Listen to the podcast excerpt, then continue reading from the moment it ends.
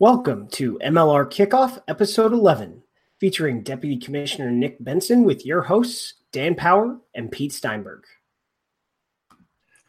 Well, folks, it is a bumper show indeed. As you heard, Deputy Commissioner Nick Benson joins us. Also on the show tonight is Houston Sabercats fly half Sam Windsor. We'll talk some American Pacific Rugby Challenge down in South America, and also some signings. We have an absolute gluttony of signings this week, both on and off the field. But first, let me welcome my co host, Pete Steinberg. And Pete, good to be talking to you. And also, Mr. Deputy Commissioner himself, Nick Benson. Nick, thank you so much for joining the show. Thanks. Happy to be here. Thanks, guys.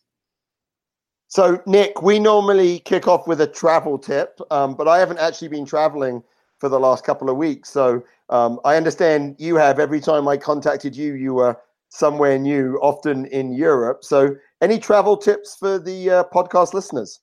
So, yeah, my, my number one travel tip domestically is clear.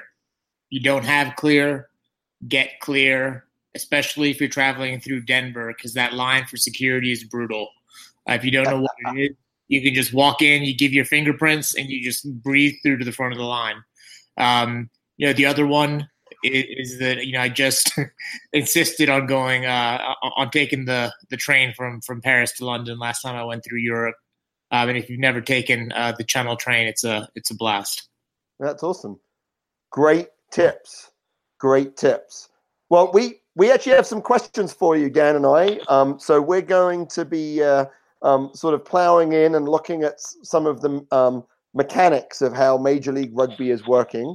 And so um, let's let's kick off with this idea of expansion. Lots of news out there um, with teams being announced. So you know, what's the process for a team to be added to Major League Rugby? What do they have to do um, for a team to actually be accepted into the league? Well, it's it's you know the the, the acceptance is is you know relatively simple. Um, you know we're a we're a closed league, we're a membership, uh, so you know there's a vote. Uh, there's a vote on on whether or not um, you know a team a team can can can can come on board.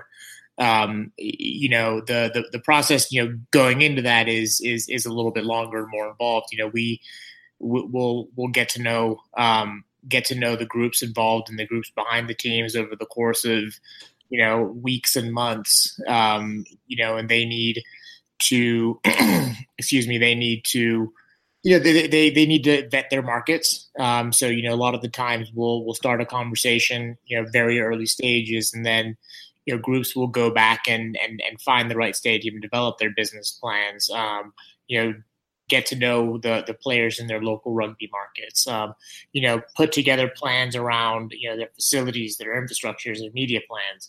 Um, and, and that's really the heavy lifting. The heavy lifting is done you know mostly by the prospective team and so there's been um, a, a, number of teams that have come out and sort of announced that they have exclusive rights um, for, uh, I guess, is it a city or a region? So what does exclusive rights mean? And, um, you know, how does that fit into the process?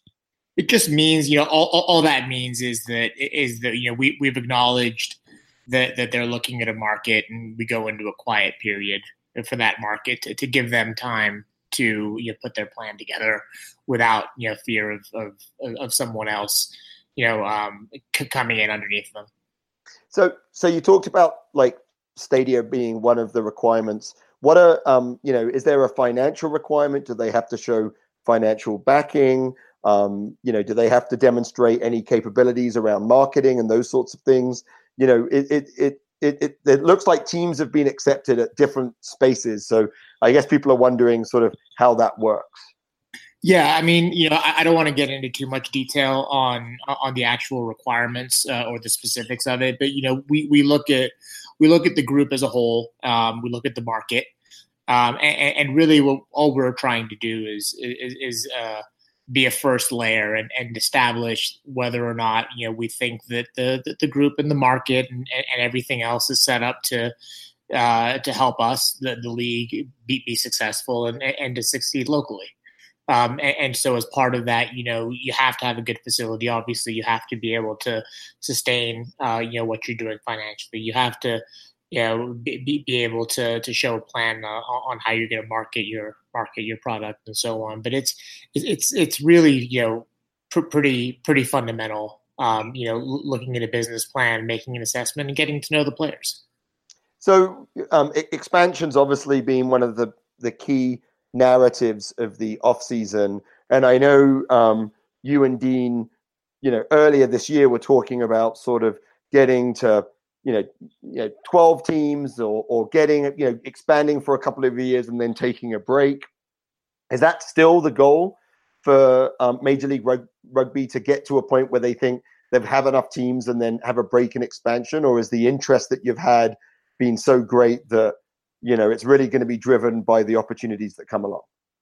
Well, no, it's it's it's still, and I don't want to get into you know, too too much detail on the strategy, but because obviously that evolves. But but yes, you know the the the idea right now is that you know we have obviously the the, the two uh, confirmed markets, you know, coming on in um, uh, sorry, the, the one confirmed market uh, coming on in 2019, uh, the two uh, and the other uh, coming on in in in 2020.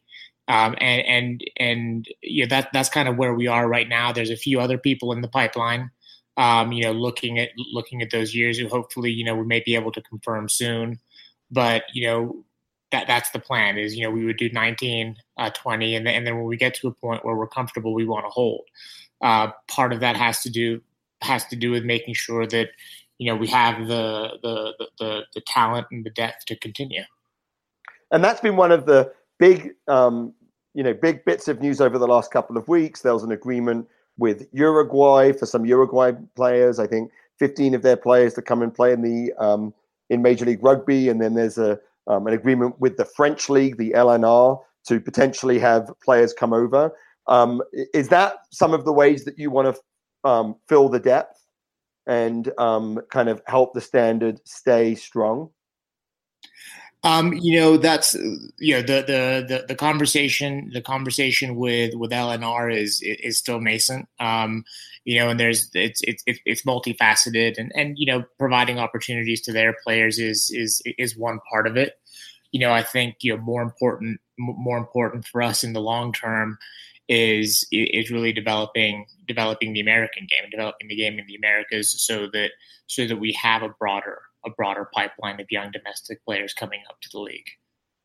So let's talk a little bit about players and how the league manages players. Um, you know, their uh, contracts are central, but what's the role of the league to help recruit players? What's the role of the teams? How does how does the sort of you know when we see an announcement of a player, who's really who's the driver behind that, and how does the league and the team work together to get that signing to happen?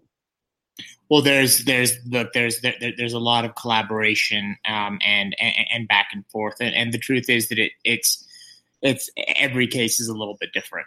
Um, you know, every case is a little bit different, and, and every player is a little bit different. So you have to look at look, look at each case individually. Um, you know, as, as, a general rule, you know there are certain players who have either you know been on MLR teams or or who we all know about. Um, you know, because you know we're we're a relatively small rugby market still, so you know those players are all kind of you know we have a database of who they are, um, and, we know who they are, um, and, and, so that that process is a little bit more structured, uh, and um, and then you know obviously we want teams to be going out within their markets and finding new talent, identifying new talent, developing new talent. So you know quite often a, a team will come to us and say, hey, there's this this player you know that I found or that I know about who isn't on anyone's radar and we'd like to put him under contract for um, for this team, and we're always happy to do that. And, and, and so you talked about this idea of a database. Um, I, I guess a couple of weeks ago there was some sort of redistribution or a draft or something like that that was run by the league. Was that for for players that weren't solid starters that weren't signed? Um, how do those players get into that pool to be drafted by another team? And, and how does that process work? Um, you know, it's it's just a way for us to put structure on player movement. You know, is is is really all, all, all that that is. You know, there's there's players who were you know with the team who for one reason or another, and, and there's a, a, broad range of reasons from uh, m- might not have been a good fit for that team, or might might have their contracts might have expired, or or you know whatever else. And then you know for those players primarily primarily players who are already in our system you know we just st- structure a process so so that you know they, they receive um, so the teams have an opportunity to give them offers and to negotiate with them in kind of a structured and phased process. So um, you know the salary cap is going to be raised next year for for year two. Um, how does the league look at um, and and all of those contracts are with the league, so you know how much each team is um, is uh, allocated to those players. Correct? Is that is correct? That how that works? And um, you know, what about things like you know supplemental support that the teams provide? Is that something that in the short term Major League Rugby is sort of okay with, or is that something that um, is sort of frowned upon? Uh, you know, it's again every case is different. You, you, know, there are players who, who who might be on, you know, might might be coaching a, a youth program or, or, or might be doing other things kind of within the team ecosystem, um, and, and, that's and, and that's great. Um, you know, all that is is is is a conversation. It's it's a transparent conversation between us and the teams on a case by case basis.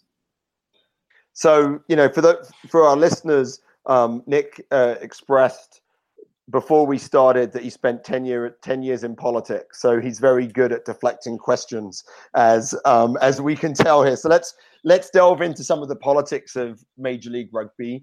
Um, what's the what's the governance of major league rugby? Is there a board? Um, are all the teams members of the board? Um, how does uh, how does that work and how do teams have influence as it's a um, team owned league on league decisions it's it's like any it's like any um, like, like any company. Uh, we have a board. Uh, every team is equally represented on the board. Um, you know, so uh, we have regular meetings of the board. Uh, you know, the board you know sets you know at a high level um, you know budgets and strategic direction, and you know we within the league office execute against that. And um, is is it only team members on the board? Are there independent board directors or or anything like that? Does Dean sit on the board? How does how does that work? Uh, Dean is Dean is the chief executive. Um, so he, he's he, he is on the board. Uh, he doesn't have a necessarily a voting role. Um, uh, every team ha- has a vote, um, and there are no there are no members of the board. There are no uh, you know shareholders who are not um, teams. Got it. So as we as we come to um, season two of Major League Rugby, what are some of the big changes that um, that we should look out for?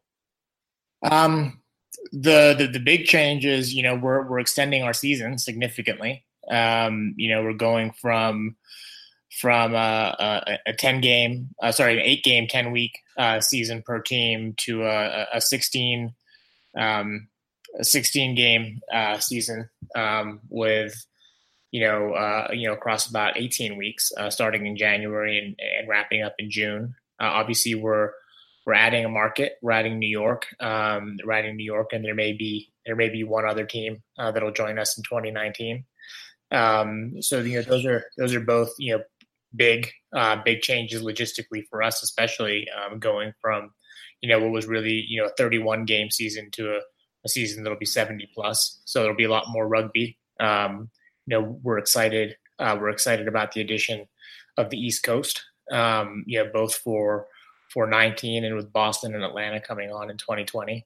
So you know, there's a lot of a lot of building and a lot of growth. And um, you know, for Dan and I, the important question is, you know, what um, what's going to be the approach to broadcasting for next year? Um, you know, will there still be CBS games, uh, local games, um, international broadcast? Will that stay the same as year one, or is there going to be any adjustment on that? Uh, the, the, CB, the CBS game of the week will will still be the CBS game of the week. Um, so that'll be that that will stay the same. You know, some of the local we're still finalizing some of the details on on the local packages. Um, so some of those might change uh, just a little bit. I uh, don't want to um, speak too soon, but but you know that we're still finalizing that. Um, we expect um, we expect that the international, you know, will, will still be available on uh, international matches. Will still be available on, on Facebook Live um, for now. Uh, although we're working on a couple of packages that might might give us some some other carriage overseas. So you know, looking to season two, um, what are some of the things that keep you up at night? What are some of the things when you wake up in a cold sweat at 3 a.m. Um, and you think about the future of Major League Rugby? Um, what are what are your your your biggest the biggest fears that you have of leading into um, season two? You know, I, I listen. You know, there's. Uh, I, I, wake up in a cold sweat most mornings at, at 3 a.m. Um, thinking about more than anything. It's it's it's thinking about just just you know the logistics and, and there's just there's so much there's so much that we need to do um you know between between now and january you know we had what i think was in, in many many ways a very successful first season that doesn't mean that we don't have many many things that we need to improve upon and do better um, in, in, year two. Uh, you know, the list of of lessons learned is as long as my arm, and the, and they're not always because something went wrong. It's just because you, you go through it once and you see all the all, all the different you know little things that you can do better the, the next time around. So, you know, it's it's just you know how, how do we get from here to there? There's there's so much to do um, and and not a ton of time to do it because we have a little bit of a shortened off season. Um, but but you know we'll we have a good team in place and and and you know we're very fortunate uh, in the in the ownership groups that we have there you know they're exceptionally you know cooperative collaborative you know uh, partially because you know everyone has the same goal so you know by by relying on them and the team we have in place you know i I'm, I'm confident that we'll get there Great, Nick. Well, thank you so much for your time coming onto the podcast. We appreciate it. Um, uh, we know how busy you are, and uh, you know, I also know that um, uh, you know when we talk about Major League Rugby, um, the office is not yet um, a huge office, and there's a lot of very dedicated people that make um, Major League Rugby work, and we we thank all of them for their work in season one and also in season two. And uh, we look forward to having you again on the podcast soon. And I would be th- thank you, and, and, you Pete, Dan, and Aaron. I would be. Um, I wouldn't be doing, you know, uh, my job if I didn't thank you guys for everything that you do, not only on the podcast, but but Aaron behind the scenes and, and Dan and Pete, uh, you know, behind the microphones for, for our games. You guys are you guys are rock stars. Well, thanks, Nick. Thanks for jumping in that hot seat. Hopefully, it wasn't too intense for you, Pete. Uh, he can be ruthless at times. Trust me, I traveled with him all year. He can get after you. You handled it very, very well, my friend. And uh, we look forward to having you on again, and uh, hopefully uh, with some more news. This uh, 2019, one more team in. Just a question: Should I take sunblock or a heavy coat there in January?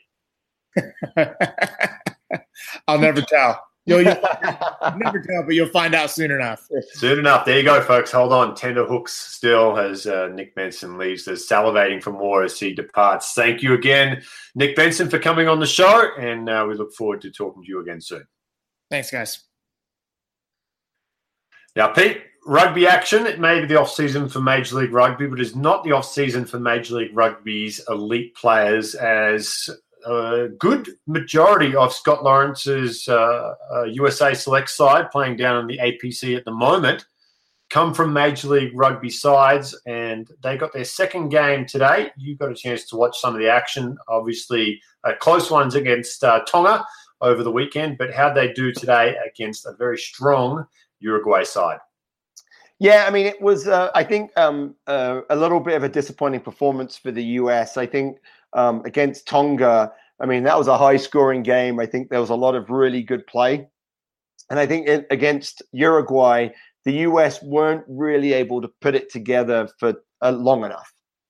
Even though it ended up being um, tied 18 18, the Uruguayan experience, and I think actually the depth really showed in the second half. And Uruguay pulled away to win 33 18. But this is pretty much the Uruguayan national national side, and we definitely have some capped players that are down there um, playing in the APC. But the Uruguayan team is is is pretty much you know the team that they're going to be taking to the World Cup without um, their European players. So you know it was it was good that we were competitive, but I think um, uh, you know, Scott Lawrence is going to be disappointed that we just weren't able to be consistent enough, be able to hold on to the ball enough. Lots of drop balls, lots of missed passes um, under the pressure of the Uruguayan defense, and we just weren't able to play our game. We did the little pieces, and um, Ryan Matyas made um, scored a beautiful try that's now making its way around social media, um, a little bit like uh, Vili's try in um, the first game against Tonga out for you from the Major League Rugby players. I did actually just catch that uh, highlight. I just pulled it up now as you're talking. Uh, Ryan Matyas just hitting those afterburners. What an absolute superstar he is. Uh, who else stood out for you for the Major League Rugby players in that squad? Yeah, I mean, I think there's um, there's a lot of guys that I think are doing well. I mean, um, uh, John Hayden, who's at tight head against Uruguay and, and was on under a lot of pressure, but he's a guy that I thought – um, did really well during the season. Um, and, you know, we have uh, um, Vili Tolutau and Hanco Germishuys in the back row who are both so dynamic. You can see them playing really well. But, you know, I love watching JP Eloff play. He's playing 10 um, here for the USA selects. And, you know, there was some question down in New Orleans where his best position was. But man, you give that guy some time, and he has so much talent. And the US needs to find a way um, to get the ball in his hands uh, next year in 2019. Yeah, they certainly do. He's uh, an exciting player coming through.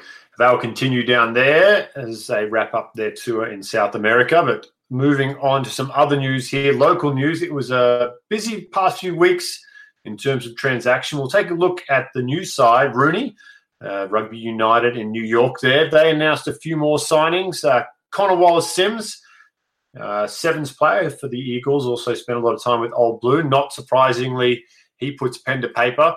Uh, versatility there in the back line for them. And then Ross Deacon, you know, one of the lone players along with uh, Dylan Fawcett that we see coming home to New York. Two good signings there for RUNY. I expect some more in the coming weeks, Pete. Yeah, absolutely. I mean, I think Ross Deacon continues the Irish flavor in RUNY, and um, you know was was a strong player. I mean, I think it's it's interesting to see all of these RUNY players that were lent out, and you know, we talked um, with Nick Benson about how they manage their players. So you know, all of these players were known to be RUNY players. They were known to come back. They went out to these other teams for one year and they come back with Major League Rugby experience. I think RUNY, the team that they're putting together, um, I think their coaching staff is excellent. I think they will be um, one of the teams to beat in 2019. They certainly will. Another team making some moves this week. It's Nola Gold. Now they said, well, to say they had some big signings would be an understatement. They have gone out and significantly improved their roster overnight. Uh, two of the big signings, Tristan Blewett and then Scott Gale out of Australia. Blewett playing with the Southern Kings in top 14 right now. Spent some time in the Sharks Academy down in Durban. Uh, Gale uh, from Albury in Australia, but was with the Reds for a period of time, some time in Japan as well. But the big one they got was Kane Thompson, Big Tomo. He's played uh, more clubs than Jimmy Buffett since he went professional in 2002, but the 36 year old leaves Taranaki and he comes over to Nola Gold. And he's the big signing in my mind. I look back to Pedrie Wannenburg when he come over and the influence he had even at uh, his ripe old age, which we won't say publicly. But uh, Pete, Kane Thompson, two World Cups for Samoa. He could be that guy in the forward pack with a healthy Sebastian Calm that could really light things up down there in New Orleans. Absolutely. I mean, that was one of the signings that really jumped out at me. But I think all three of the players that Nola have coming in are just studs. And I think they're going to significantly raise the level of play in Nola. I mean, the thing that struck Nola last year was injury. So if these players can stay healthy, then they can definitely have an impact. And Nola were the almost team. They, you know, would, would play well for 20, 25 minutes and then would forget what was going on for 15 minutes and leak three tries. So the experience of players like Kane Thompson, um, I think, and I think I think they'll be really critical. And you know, we saw how important the forwards were in Major League Rugby. It's it's sort of a cliche, but I think in in a game like Major League Rugby at the standard that it currently is, it's going to be very very hard to compete without a very very strong forward pack, and that starts with leadership in the pack. Yeah, I agree 100%. You look at the spine, and by spine, I talk about uh, you know, the structure of a set piece is the spine in a rugby side. So you go hooker, you go 8, 9, 10, 15 is typically considered your spine players, the most important players, touching the ball the most on the field and controlling the ball the most on the field. They have thrown in just incredible players in that spine. You know, you look at Thompson, he'll probably play eight, you would think. With that experience, he'll jump at the back of the scrum there. Now, Gale, he's a nine You've got Youngett there as well. So I wouldn't be surprised if Youngett stays at nine, Gale to 10. That'll allow Howden a little bit more freedom. Uh, you've got Eloff as well. So who knows? I tell you, it's a good problem for Nate Osborne to have, but you've got Blewett and Basker fighting it out at fullback as well. Like I said, just three players, but that spine just strengthens up significantly now. Yeah, and, and I think that um, you know, as as we're coming up to um, preseason starting for many of these teams, they're starting at the end of October or early November. So I think over the next three or four weeks, we'll see more and more signings and we'll see some of these rosters really come together with some clarity. And one of those sides that will probably be busy doing some signing this off season as they look to bounce back are the Houston Sabercats. And Pete, we had a chance to catch up with one of their stars, their fly half uh, Australian native, Sam Windsor. I'm joined now by Houston Sabercats fly half number 10, Sam Windsor, the man known as Rook. And Sam, off season is here, and you've always had a pretty busy rugby schedule. How's it been being settled in Houston now and enjoying the off season? Thanks, Dan. Guys, thanks for having me on. It's uh, you say off season's here; it's almost over. Funnily enough, but um, this has probably been the longest layoff rugby wise for me in a while. So I've uh, I've managed to take a step back from rugby for a while and, and do some other things and stay out of the gym and, and just try and refresh the body and the mind. Um, so it's been good fun. My uh, my wife and I have been heavy into the Pilates, which is across my social media channels. So big advocate of Pilates these days. Uh, and then otherwise, Justin and myself have been pretty heavy on the recruiting recruiting front. We um, you know we're looking to add some depth to our squad ahead of next season. So we've been busy on the phones and emails and, and spent a week up in Colorado with the college All American camp. Um, and I guess that was that was uh, encouraging to see the talent and the depth of, of players coming through the college system at the moment. So I'm looking forward to MLR year three, year four, year five when when the boys we got to see training up there uh, are coming out of college and, and, looking to take their game to the next level. You've taken on quite a few responsibilities down in Houston. You know, you grew up just outside Canberra in, in South Australia and and did quite well down there with the Brumbies before going over to Europe. How have you found taking all those lessons, not only from your time with the Super Rugby setup, uh, playing for the country, uh, New South Wales country, but also over in the UK, in particular, your time in Ireland as well? How have you found that you know diversity and that melting pot of different cultures and rugby have helped you in Houston in your new role?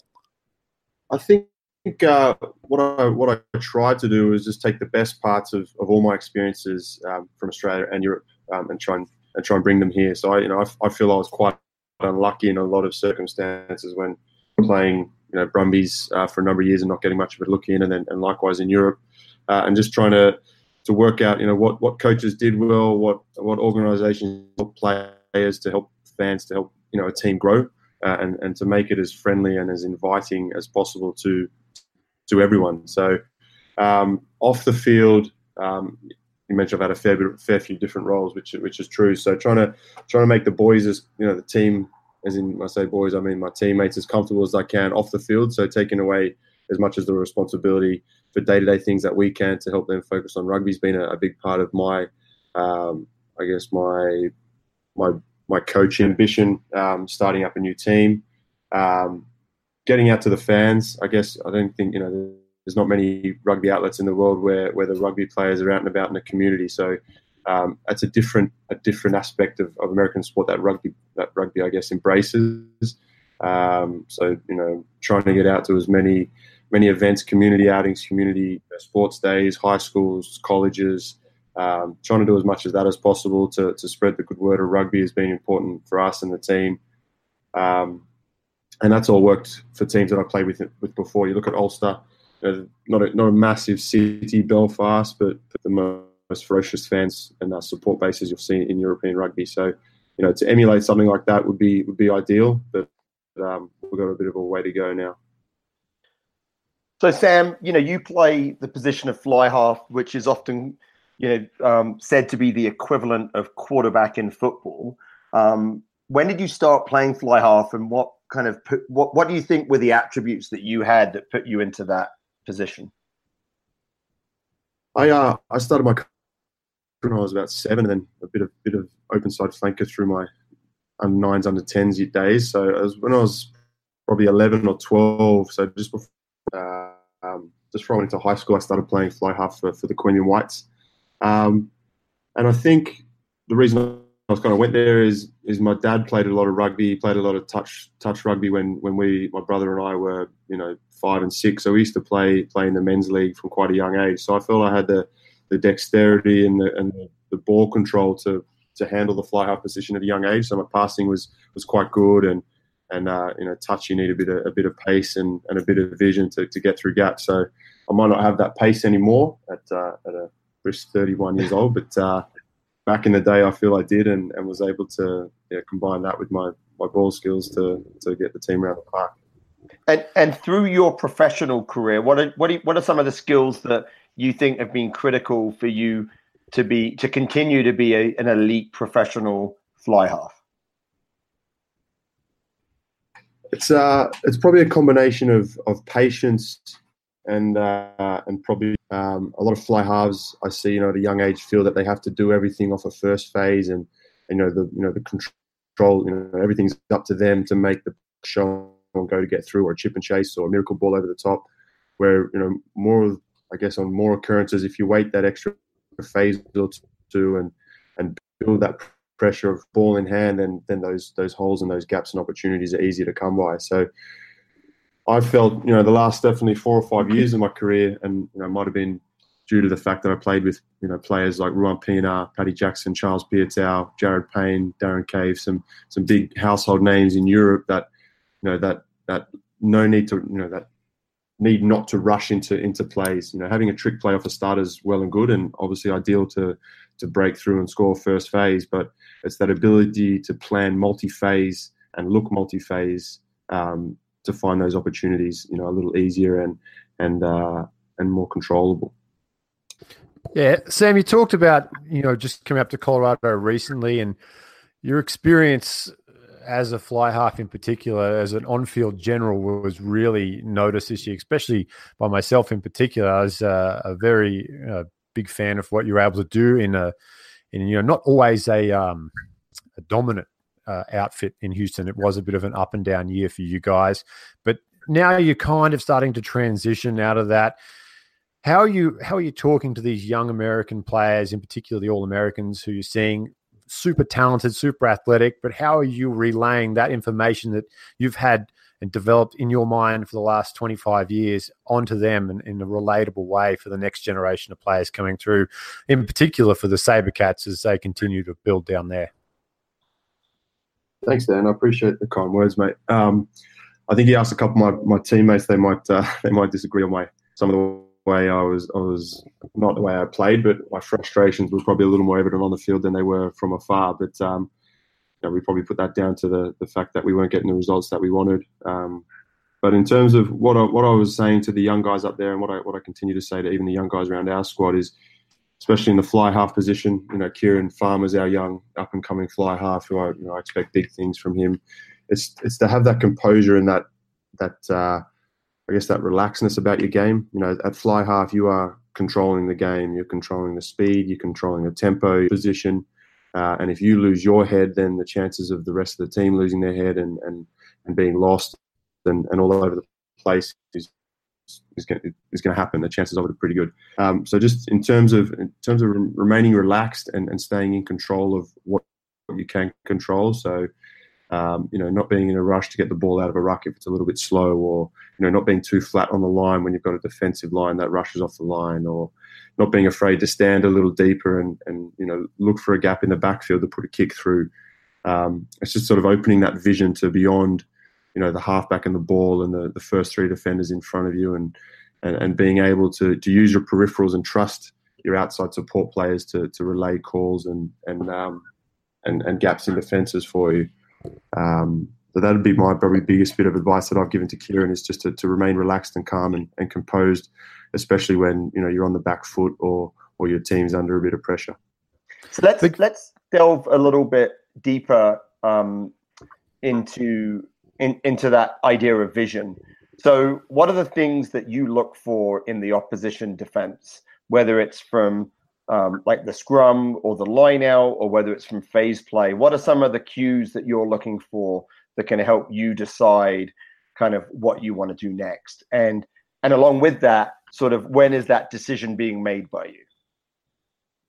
Um, the decisions are made, you know, firstly during the week when we go over some tape. Um, you know, last year was a, a, difficult year because not a lot of the teams had played before, so it was tough to get any. any next year might that'll be a little bit easier for us, and we'll have an idea of the way teams play, the way they set up in defence, uh, and and the opportunities that they they present to us. So for me, it's it's it's a lot of it is is how a team exits a set piece. Um, you know, some teams fold heavily around the corner, which, which will normally open up blind side. Some teams will will quite neatly, and and that that way there isn't many options for us to to exploit.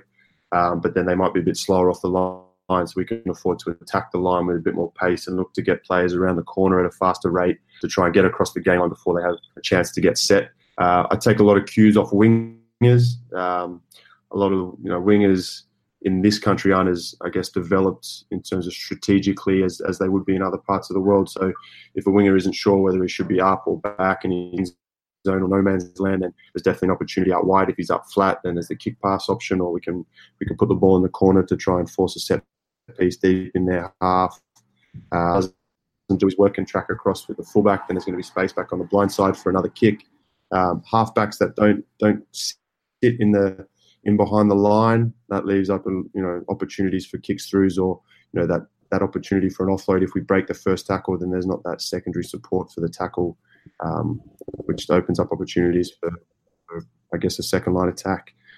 Uh, and then weaknesses in defence. Every team, every team has them, and, and you know some teams try to hide them as much as possible. But if we identify a weak tackler or, or someone who's a bit slower than the rest of the team, uh, then we'll try and we'll try and create uh, opportunities for us through phase play, phase options, and field position to to exploit those weaknesses and, and try and get a, a return.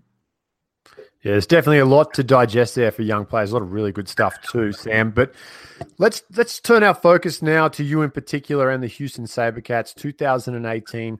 Um, you know, as a competitive guy, you have to say would go down as a disappointing season. Looking back on it all, I know it's tough to put your finger on one moment, but where do you really feel as though the wheels came off Houston? And uh, what are you guys doing to make corrections down there to uh, you know turn things around. Such a talented roster, you know, such a formidable uh, location to play in for away teams. Uh, where, where, did things go wrong, and how are you guys going to fix it uh, for 2019? If I uh, one one incident or one game, I guess in particular, was probably round three, San Diego in San Diego. So it was a uh, you know great contest for you know the 80, 80 minutes basically for the whole game, and we did well to to run and get in front and we just took our foot off the gas. We gave away a silly penalty. We didn't uh, exit our, our end correctly, and, and probably a you know a, a, poor decision from from one of our players led to giving them the ball back with time on the clock, uh, and they ended up getting a pushover try to get the win. Um, so you know that was coming off the back of Austin, where we you know where everything kind of clicked. We let in a lot of points, but at the same time we were we were comfortable with ball in hand. That you know we extended our lead long enough, and that on, but then to you know that that attack or that um, I guess that winning mentality was was stemming pretty quickly in in San Diego, and then from then on it was similar similar occurrences against Nola. You know, discipline and and and lack of or just poor execution, I guess, cost us cost us points at crucial points of the game. You know, more often than not, it was in the last five to ten minutes, and and uh, and that was you know the story of our season is, is how I look back at it. You know, there was five or six games where we lost by less than a try, and you know two or three of those games were you know were tries in the last last stages of the game. Well, I'm certainly looking forward to 2019. Hopefully, the Pilates with your soon-to-be wife officially in Australian uh, terms uh, can keep you on the yes. field for a couple more years. We're all enjoying watching you play, and some fresh blood coming into the Sabercats as well should keep you on your toes. Sam, appreciate your time. Thanks for joining us, uh, myself and Pete. Thanks, gents. Well, uh, we look forward to having you down here in Houston. Fancy new Aveva Stadium. We up and running by by uh, our first home game. Fingers crossed. So that's uh, I guess that's the biggest thing happening this year for us, and, and the biggest impact I think will be having a home ground and, and somewhere to call home that we're, as you say, will make formidable and, and make a, a destination for teams to come to. So we can't wait and uh, appreciate the support, guys. Thanks for having me on. Air conditioning in the commentary box, right, Sam? No doubt, yes. That'll be that will be uh, that's uh, well. If it's next to the coach's box, you know, Fitzy's got the air conditioning, so uh, you guys will be fine.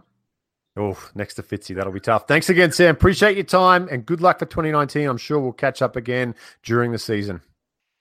It was great for Sam to give us the time and to give us um, not only the insight into the Houston SaberCats and uh, um, and what they're doing this offseason, but also into that very critical position of fly half. Yeah. yeah, it certainly was. Exciting player there and uh, looking to do some big things down with the Sabercats as they christen that new stadium he talked about at the end there. Can't wait to get down to Aveva Stadium and check out the uh, the new ground. And Pete, one last bit of big news that dropped today, earlier today, uh, came out of uh, one of the new franchises that uh, Deputy Commissioner Nick Benson remembered, and that's down in Atlanta. And it's Tiger Rugby stalwart James Walker he has been appointed the director of rugby and general manager there. And personally, I have a good relationship with James. It goes back a long way. I've seen him start Tiger Rugby and build it into uh, quite a brand that it is today. It was just a small bunch of guys playing uh, touring sevens, and you know, now they're really become a development powerhouse. And they take their operations down to Atlanta, and he gets appointed director of rugby he is uh, he's a very very strong personality, and that role will suit him perfectly. Pete, what are your thoughts on the appointment of Walker down in Atlanta? Well, I mean, I think it makes a ton of sense, and I think that um, a little bit like uh, Atavus supporting the Seattle Seawolves, you're tapping into some real expertise. I think Tiger Rugby, I you know, was one of the first Olympic development academies that USA Rugby approved, and I think they set the standard and have continued to set the standard for um, exposing young and up and coming players, putting them next to experienced internationals and developing them. They'll have a strong database of players that um, they uh, they can access, players that have been through their programs. Um, and they have experience working um, in professional rugby with the work that they did in Columbus um, during the one year of pro rugby. So, you know, James is a, a, great guy. I think all of those guys, Paul Holmes, just really good rugby guys. But I think they're going to bring a lot of capability to an Atlanta franchise that, you know, is now looking at really getting going a year from now, which sounds like a long time. But when you're starting something from scratch, actually isn't. And so good good timing on that. I think they can get moving and they can start building um, a program and some great programs like um, Old White and Life down in Atlanta, and really, you know, the whole of the Southeast could be a feeder to the uh, Atlanta MLR team just keeps getting better and better, Pete. Just keeps getting better. I can't wait for the introduction of those two new sides. The Boston New York rivalry. That's going to be a great one. Having played for a New York rugby club, always a fun trip up the 95 there to Boston. So lots to look forward to, folks, as uh, this show comes to a close. Another exciting few weeks in Major League Rugby. Uh, I'd like to obviously thank my co host, Pete Steinberg, our producer, Aaron Castro, and a special thanks to our guest tonight, Deputy Commissioner Nick Benson, and of course, Houston Sabercats fly half, Sam Windsor. Folks, if you want to keep in touch with the show, Pete, tell them where to go. Where are the socials? Where do they listen to the show? How do they like us? And how do they comment? Well, you know, um, for those of us that are in the Apple ecosystem, um, please get us on iTunes leave a uh, review. Um, give us five stars. The more the reviews and ratings we get, the further up we go. You can get us on all the different Google Play podcasts like Stitcher. Um, please subscribe, uh, review, and if there's any really good reviews, we'll certainly read them out at uh, um, one of the upcoming um, upcoming podcasts. So, Dan, thanks a lot. I hope that you don't have too much snow up here. We've got a little bit of dusting down here, and winter is definitely on its way. But that means um, the Major League Rugby season start in January is also on its way. Yes, Jon Snow was right. Winter is coming and it is here. Folks, till next time, I'm Dan Power, and it's a very good night and goodbye.